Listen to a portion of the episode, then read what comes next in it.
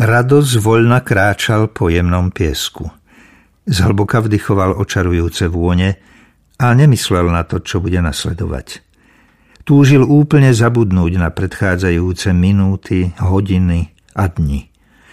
Najradšej by zabudol na všetky roky, odkedy začal podnikať. More hlasno burácalo a on spokojne kráčal ďalej za svojím cieľom – Nečakane ho v jeho rozjímaní niečo prerušilo.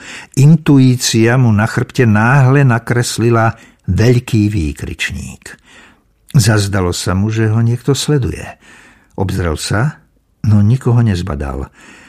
Počul iba silné prívaly morských vln a strašidelne piskľavý vietor. Ten mu zozadu urputnou silou naťahoval bundu. Srdce sa mu rozbúchalo, pridal do kroku. Chcel predsa dokončiť, čo začal. On bol jediný, kto to mohol dotiahnuť do konca. Nohy sa mu takmer po členky zabárali do vlhkého piesku. Zaumienil si výjsť vyššie na pevný trávnatý porast. Ocitol sa pred veľkým skalnatým previsom. Ten sa dal obísť opäť iba cez čiernu pláž – a vtedy sa predpoklady o prítomnosti cudzej osoby v jeho blízkosti potvrdili.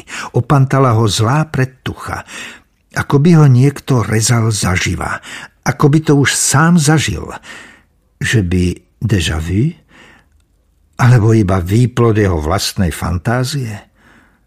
To, čo pred chvíľou v hoteli vykonal, sa asi niekomu nepáčilo.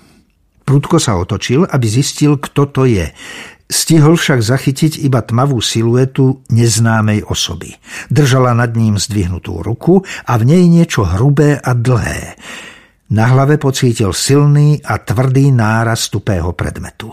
Spadol na zem. Jeho telo splývalo s jemným čiernym pieskom a vyčnievajúcimi ostrými kameňmi. Konce nôh mu obmývali vlny a z hlavy sa mu neprestajne valila crew.